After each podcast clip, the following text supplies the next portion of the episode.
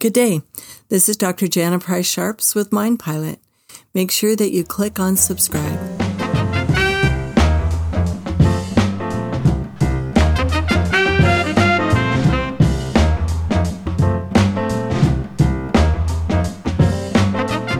Today we're going to talk about my one rule to have a great relationship. This may sound very prosaic, but it works. My one rule is be nice. You know, I, I woke up one day and I asked myself, hmm, would I be married to me? You know, that sounds like kind of a weird question, but I thought, would I recommend myself as a mate to somebody? And quite frankly, the answer was no. I thought, huh, why, why would I not recommend myself? Well, because sometimes I can be very hyperactive. Sometimes I blurt things out when I don't really mean them. Sometimes I can be irritable, and that's probably true for many people. But I would give myself, yeah, at the time, probably a C, maybe, maybe a C plus. And so I started slowly working on myself in, in, and thinking about what I'm saying, thinking about how I'm saying it, thinking about the tone of voice I use when I say it, and taking that step back and go, am I being nice or am I in a hurry? You know, so often I think we're always in a hurry. We're always running. We're doing this. We're doing that. We're going here. We're going there. We're checking our phone. We're looking at Facebook. You know, people are playing their little games on their phone. You know, they're they're not really hearing the people that are in their lives. You know, one of the words that I have, I have it on my computer. It's on a sticky note, and it says intentional. And I think so often we live life unintentionally, meaning that we're drifting through and we're not paying attention. And one day you wake up and you're five years older than you thought you were, you know, and and so be intentional. If your significant other, your spouse, is talking to you, stop what you're doing if you can and listen. If your child approaches you, take a take a step back and listen to what they say. Maybe it doesn't seem earth-shattering to you, but it may be earth-shattering to your five-year-old. So take that moment, be intentional in the moment, and then be kind.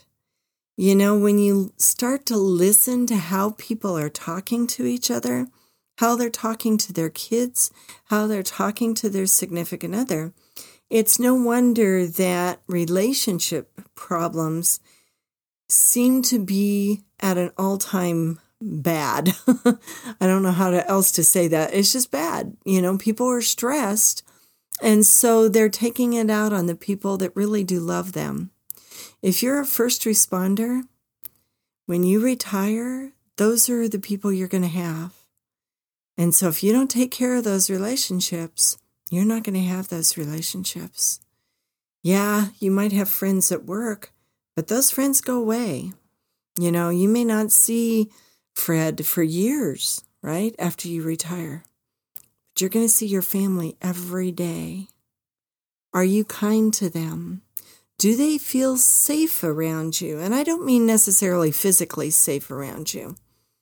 I mean, do they feel safe in verbalizing what they're thinking?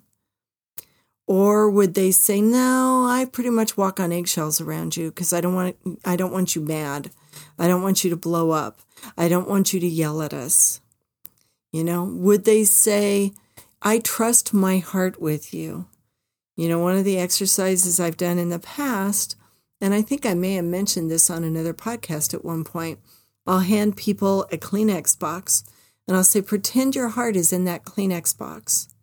Would you hand that to your mate?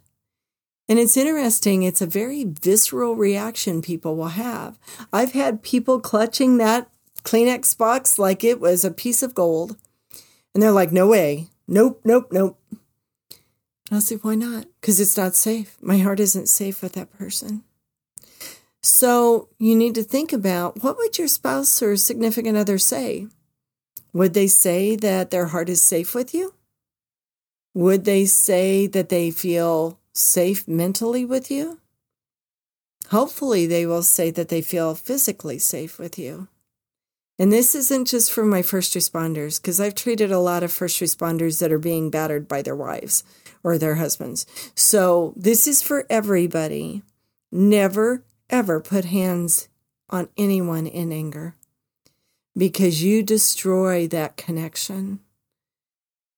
It's interesting when you look at the research, and I know this upsets people, but hang in there with me.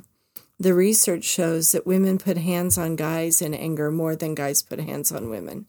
Now, the guys do a lot more damage. You know, if a guy hits you, you're much more likely to have something break or severely damaged in general than a woman. That's not always true, but in general. But it's never okay for anybody to put hands on in anger, ever. But also watch your words, because people remember your words for years. Do you remember something somebody said to you when you were in grade school that still bothers you, that you've kept with you? Do you remember something that your spouse or significant other said to you years ago and you're still holding on to that? Words are very, very powerful. I've had students come up to me years later and say, I remember I had you ten years ago and you said whatever in class. I don't even remember saying it sometimes. Words are very powerful, and they're powerful in that they can help heal or they can help destroy. Are you part of the problem or are you part of the solution? So often, I think in relationships, we start pointing at the other person and saying, if only you were this way, we would all be okay. But the reality is, both people in the relationship have to work on themselves. They have to take that step back and go, if I rated myself as a spouse, what grade would I give myself? And if the grade is less than an A plus, then start doing some work. What do you need to change? It is amazing when you start saying, hey, I'm going to the kitchen. Would you like something to drink? Hey, I noticed you did the dishes. Thank you so much. I've had many people say, well, that's their drawer. That's what they're supposed to be doing. Really? Do you like to be thanked for things? Do you like to be noticed for the things that you do? Those things are important. All of those add up. So the next time, find something that your significant other is doing right. We're quick to find what they're doing wrong. Be quick to find what they're doing right. It is amazing when you do that simple shift, and this is true with kids as well. When you do that simple shift, finding what your spouse or significant other is doing right and saying, thank you. Wow, I noticed that you cleaned out the refrigerator today. Thank you so much.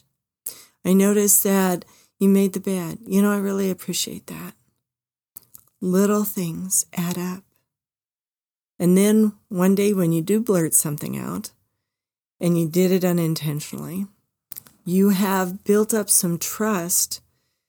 You know, some of, some of my friends uh, call it the marital piggy bank, right? You've built up some, some stockpile in that marital piggy bank or that relationship piggy bank. And so when you have to withdraw, there's still money in there.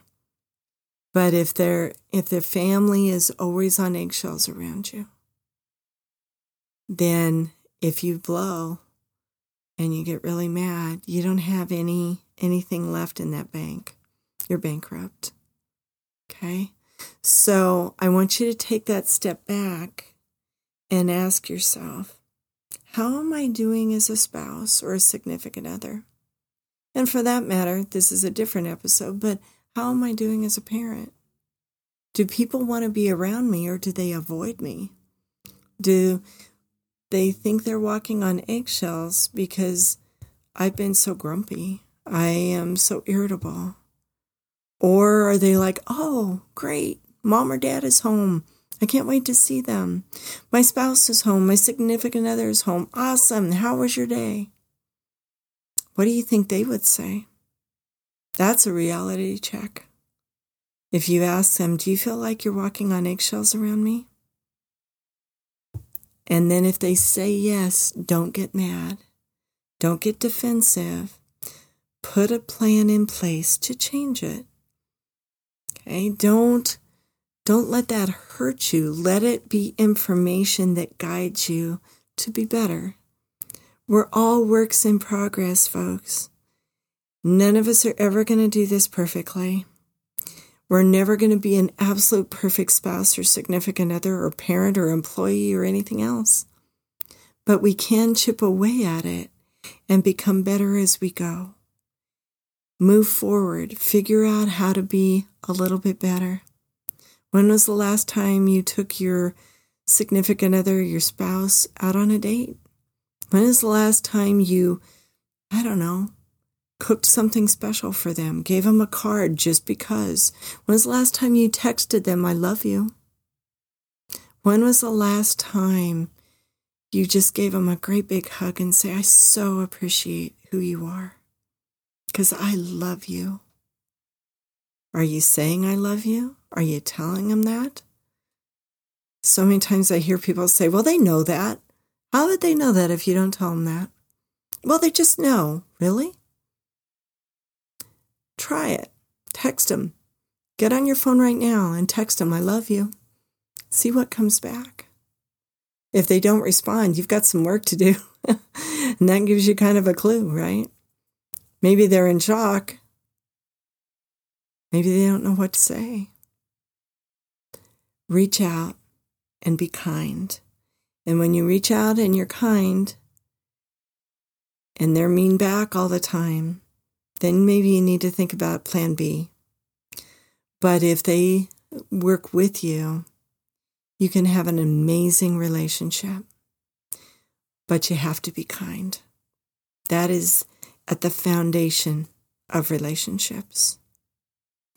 You don't yell. If you feel like yelling, you go outside and you yell at nothing, right? You drive around in your car and have the conversation you'd like to have, but you know it'll be bad. You know, you get it out of your system, but you don't get it out of your system with your significant other. You never touch in anger. You never call the person bad names. Okay? If you can't play in the sandbox nicely, get out of the sandbox and go for a walk. Okay? Because your, your relationship is going to be so much better if you take the time to do that.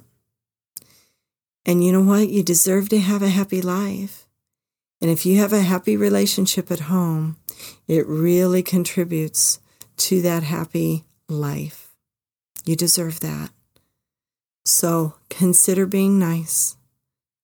You have a wonderful day. Thank you for joining MindPilot. This is Doctor Jana Price-Sharps.